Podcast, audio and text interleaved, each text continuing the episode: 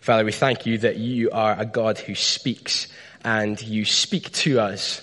And we thank you for your words. We thank you that it is powerful. We thank you that through it we can know you. We can know what you are like. Father, we pray that we would have ears that are ready to listen tonight to you as you speak to us through Psalm 19. We thank you, Father, that when we read the words of the Bible, we hear you and we hear from you. We hear about your great plan to save your people and to bring us back to you, to reconcile us into a right relationship with you. Father, help us as we listen now to have hearts that are soft, ready to listen to what it is that you have to say, and ready to change accordingly. In Jesus' name we pray. Amen. Imagine with me for a moment that over the Christmas holidays you had a knock on the door and you opened it to find a man or a woman stood there who you didn't recognize, hand outstretched, saying, Hello, I'm a distant relative of yours. We've never met each other before. Let's become friends. Until that point, you had absolutely no idea what they were like, if he or she even existed. But you bring them indoors and you sit down with them, and they start to tell you more about what they are like. And now that contact has been established between you and this relative of yours, now that communication has been opened, you can befriend that person.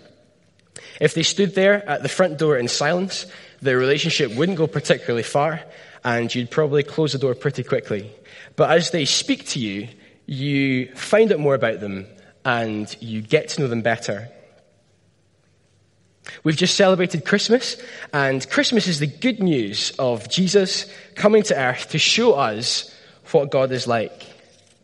As it were, Jesus stands knocking at the door to our lives with his hand outstretched to say, Let's be friends. And it's certainly true that this idea of God befriending his people can be found the whole way through the Bible. The Bible as a whole, right the way through 66 books, is God revealing who he is, his character, what he stands for, what he opposes, and his plan to make a people for himself. And our psalm this evening is absolutely no exception to that.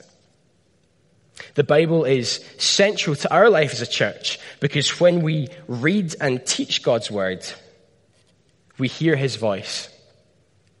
We know God better by looking at the Bible. This is his contact, his communication with us. And so, as his people, we have the Bible at the heart of everything that we do as a church and as individuals. Well, we're in the Psalms this evening, and I think in the Psalms in particular, we see words and phrases used that articulate emotion, often very raw emotion, and reaction to who God is and how he reveals himself and to what it is that he is doing. The Psalms are full of language used by God's people to reflect on what God is like. And as we grasp God's character, his love, and his mercy, our understanding of him grows, our understanding of him develops, and our hearts are focused on him, and our affections are warmed towards him. And that's what Psalm 19 would ask of us this evening. Let's imagine King David sitting and penning this, recording this, and let's imagine the weight of emotion, of joy, and of awe that we sense behind his words as we look at this psalm together. There's a, a rough outline of what we'll look at on the back of your sheets in front of you there, and that might help you as we read this psalm together. The first thing that we notice from the psalm is that creation speaks to us about God. That's what we read from verses 1 to 6. Creation speaks to us about God. Imagine for a minute walking into somebody's house that you've never met before and nobody's at home. You start to wander around their kitchen, their living room, their attic, and you would learn certain things about them, wouldn't you? You might work out how many kids they had, or where they enjoyed shopping, uh, perhaps which sports they played, you could see if their taste in music was more Radiohead or Rihanna. You could see if their choice in movie was more Shawshank or Shrek. And in a very general way, you could learn and understand certain things about the character and the personality of this individual or this family. As you spend time in their house, it speaks to you about the individual or the family who created that living space. Well, David says that we're in God's creation and we can do exactly the same thing. As we look at creation, it speaks to us about God that created this living space for humanity. And notice that creation doesn't whisper about God, it speaks loud and clear. Verse 1 The heavens declare the glory of God. Again in verse 1 The skies proclaim his handiwork. Day to day pours out speech in verse 2. That phrase has the idea of something bubbling up and pouring out over the surface. And in verse 4, their voice goes out through all the earth. Creation speaks about God very clearly, very crisply to everybody. His voice is for everybody to hear purely by virtue of waking up in the morning, looking out of the window, and seeing the world around us. And creation doesn't really suggest that God exists, but we also glimpse some aspect of his power and his creativity. As we spend time looking at God's creation, we understand certain things about the character, the personality, and the majesty of God. So in verse 1 again, the heavens declare the glory of God. The skies proclaim his handiwork. Night to night reveals knowledge. And David will go on to focus on the sun in verses 5 and 6 because it is the sustainer of life. The sun bursts onto the scene like a man who is ready to get married. You know about it when it arrives, it's inescapable. Everybody feels its heat, and it keeps us alive, much like the creator behind it. Creation speaks to the whole world to reveal God's existence, yes, but also, equally, to declare God's glory, His creativity, his provision, and his ongoing care. And it's right for us as humans, as the pinnacle of God's creation, to enjoy the creation that we see around us. David's words are, are words of deep affinity and affection, aren't they? And this psalm, like the rest of the psalms and the Bible as a whole, is resplendent with joy language. And this is the appropriate response to God's creation joy. So when we absorb the view from the top of our favorite Munro, or watch the sun dip over the west coast and throw up a whole spectrum of color, it is right to enjoy these things. Not only are they pleasing to us, but they show us a glimpse of what God, who made them, is like.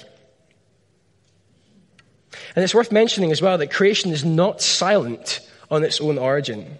It wants us to understand that it's not simply a deaf and mute collection of different landscapes.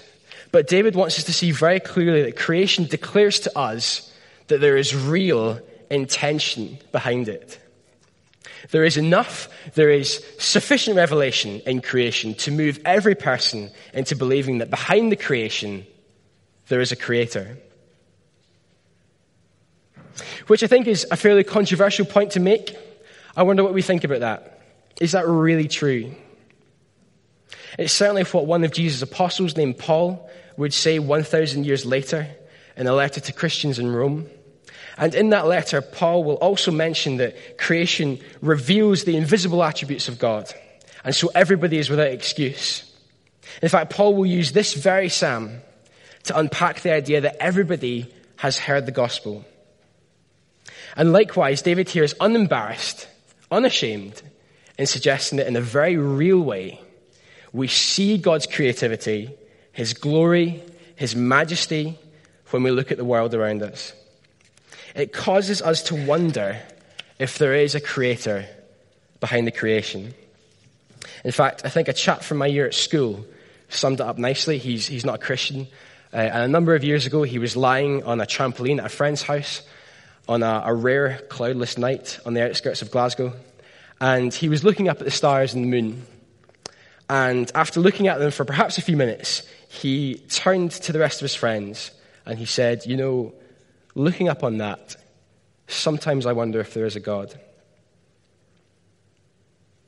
As we look around us at what God has made, His glory, His handiwork, His creation, gently tap us on the shoulder and declare to us that God is real.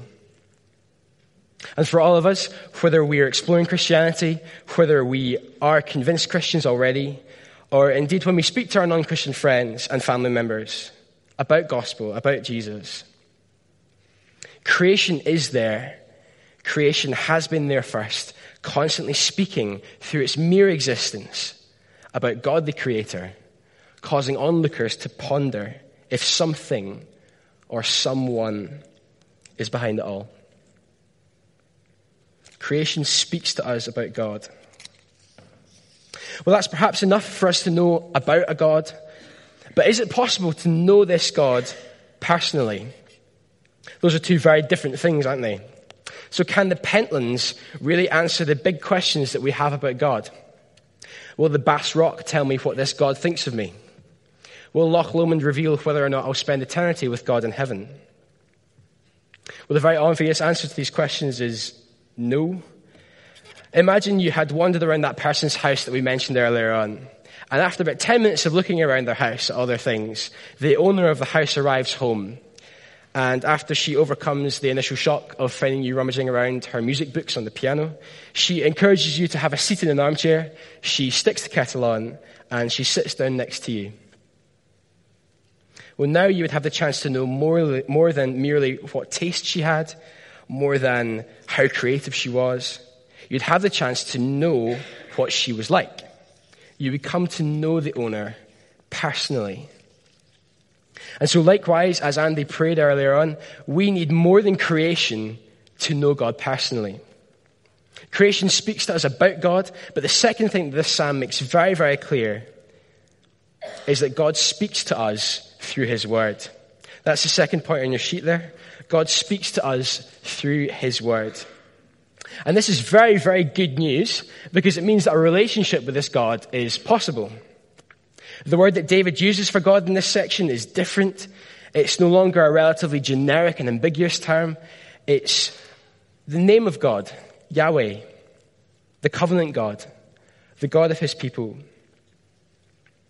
David wants us to go from a general understanding through creation of there being a God to a more specific and personal revelation of who God is through his law, through his word. And so, in the same way that the owner of the house can meet you to introduce themselves by name and so that you can know that person personally, God does the same through his word. And the language here, again, that David uses is very strong, very rich, and full of joy. I wonder if, as God's people, and I'm probably the worst offender of this, we've lost some sense of delight when we speak about God's word. We can often speak of it with indifference, dare I say it, boredom, or with hushed tones as if we were embarrassed. I know I've fallen foul of that on a number of occasions.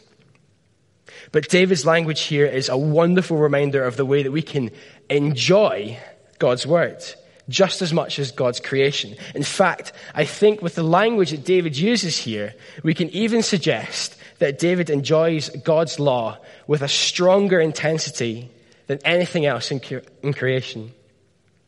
King David, with the kingdom of Israel at his command, with all the riches and the delicacies of the land available to him, can look at God's rules and say, verse 10, they are more to be desired than gold.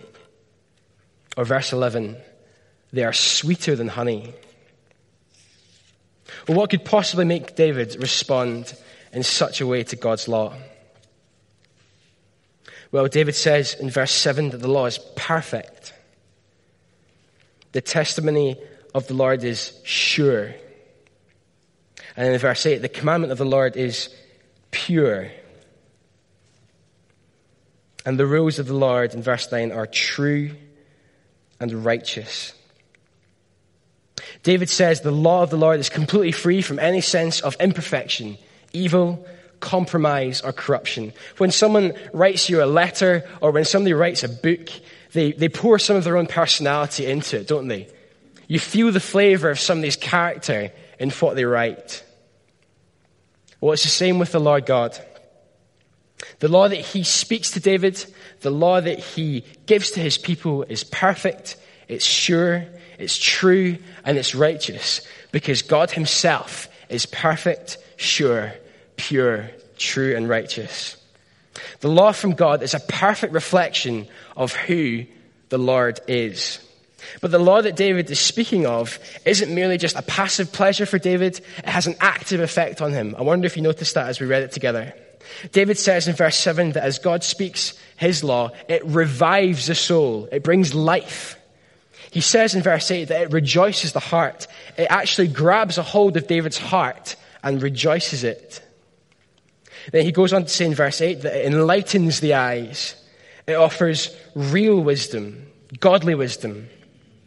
How to live a life that pleases and points to God who made us and loves us.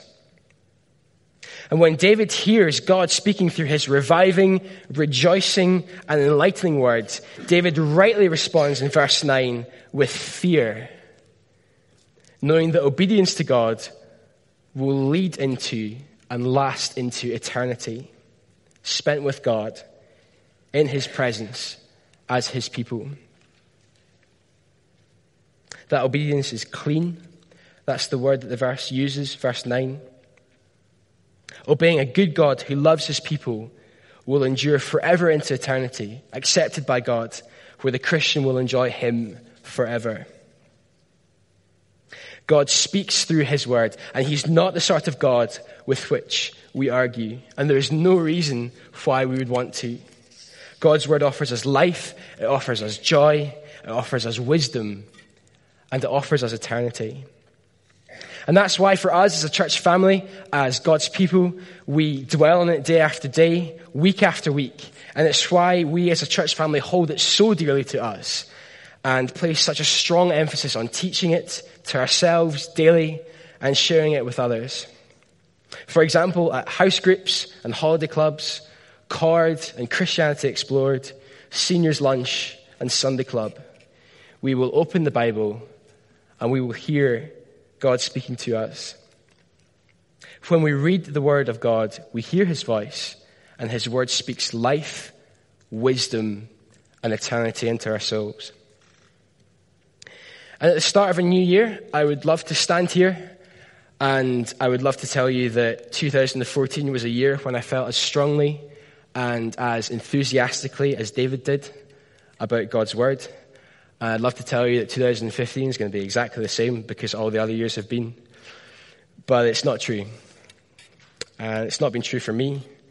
And I wonder if a number of us will feel that way. We haven't looked at God's Word regularly to hear Him speak.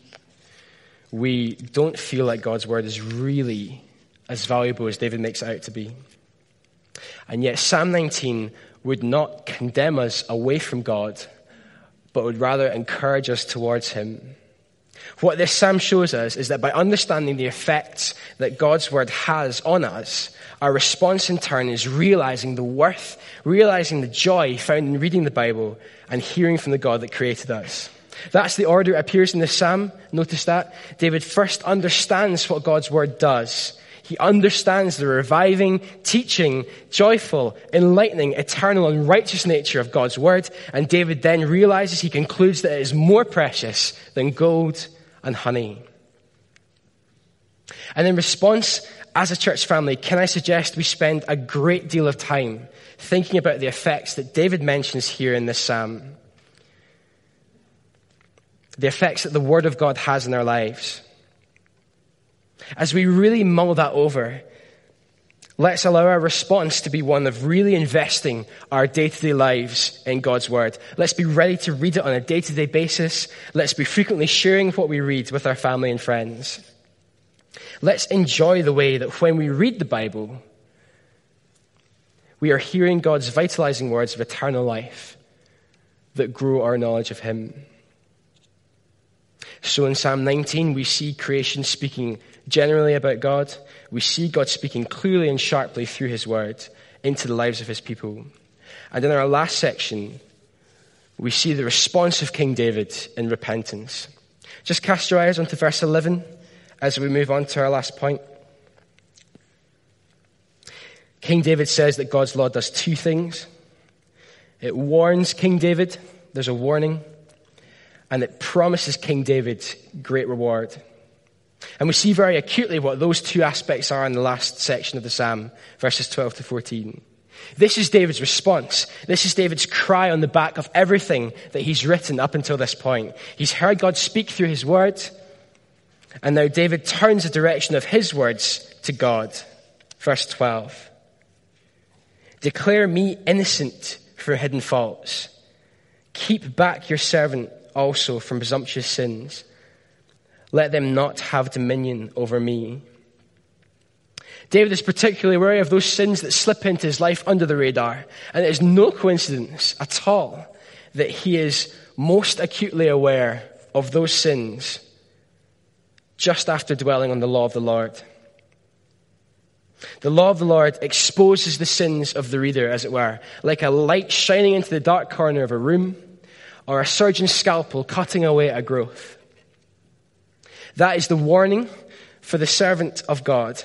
When the servant of God considers the law of God, it will press into the life of the reader in such a way to make us feel very, very uncomfortable. If you go to a doctor with a pain in your shoulder or your leg, and the doctor begins to press around the area to see where the pain is felt most acutely, you start to wince as he or she gets closer and closer to the affected area. And yet, that's exactly what you need in order for the issue to be diagnosed and for the healing process to begin. And it's exactly the same when we read the law of the Lord. The ways in our lives where we've turned away from God are felt ever so acutely in our lives as God's word presses against us. And yet, notice David's response here. He doesn't turn away from God in shame and embarrassment. Rather, he turns back towards God in repentance. David knows that God can declare him innocent, verse 12. David knows that God can keep David back from sinning, verse 13. The Word of God would expose our sins, yes, but it would prompt the reader to respond in repentance. And that's the third and final point on your sheet. And notice that David has gone from using a general word to describe God to God's covenant name that Yahweh used to reveal himself. And now David can speak to God as you, as he asks for forgiveness. This is a psalm of revelation leading to relationship, leading to repentance. Psalm 19 is, in one sense, a paradigm. It's a template for anyone who would look at creation speaking, who would wonder if there was a God, who would then look to the Bible to hear God speaking, and then who would appropriately respond in repentance. And David knows that through this repentance and through this forgiveness, he stands, verse 13, blameless and innocent of great transgression. David himself was a great king, but in his life, he, like the rest of us, sinned often. And yet he can say with confidence that the Lord will forgive him his sins. We believe in the same God and the same guarantee that if we, like King David, ask God for forgiveness, then God's forgiveness is ours. David is totally assured of this forgiveness, and it's through knowing God and through reading God's word that David knows that God can and wants to forgive his people. And when we read the Bible ourselves, we too can read of this wonderful forgiveness that God offers to those who would trust in Him. That forgiveness is ours through the life and the death and the resurrection and the ascension of Jesus. David knew that the day would come when the Messiah would come to earth to rescue his people. And the Christian stands, historically speaking, on the other side of that, of that event, looking back historically and knowing the forgiveness that's to be found in Jesus. Jesus' death on the cross means blamelessness from presumptuous sins. The cross means innocence from great transgressions and hidden faults. For great King David, and for you and for me, for everyone who has read Psalm 19 throughout the generations, and for us sitting here tonight, Creation would point us towards God's existence. God's law explicitly reveals his character, it explicitly reveals our sins, and the Christian would turn to God in repentance for forgiveness. This is the God that we know from reading the Bible. He's not a God who remains silent, and he's certainly not a God that can be silenced. His message is, I am here, and I am ready to forgive. So the prayer of verse 13 seems a very, very natural response to meeting this God through creation, through his word, and seeing that reconciliation is to be found in him. It's the prayer of the preacher before preaching. It's the prayer of the small group leader before the study begins. And it's a prayer that every Christian can take onto his or her lips. Verse 14 Let the words of my mouth and the meditation of my heart be acceptable in your sight O Lord, my rock and my redeemer. As we hear God speaking to us through His Word, and as we ask God for forgiveness, the Holy Spirit comes and dwells within us. It takes the Christian's affections and changes those affections to be more like the affections of Jesus. And as this happens, we will want the desires of our mouth, the meditation of our heart, to be acceptable in the sight of God. He is our rock. He has redeemed us. And this is how we respond to that. Creation speaks of him. He speaks to us through his word. And the hearer can freely turn to him in repentance, receive the forgiveness of which he speaks in his word, and live lives that honor him, mouth and heart. And so at the start of a new year, at the start of 2015, may this psalm stand as a reminder of the speaking God that we know and we love as Chalmers Church, and the speaking God who knows us and loves us. Let's thank God that He is a God who has not stayed silent, but has come to us, hand outstretched, and said, Let's be friends. Let's pray together.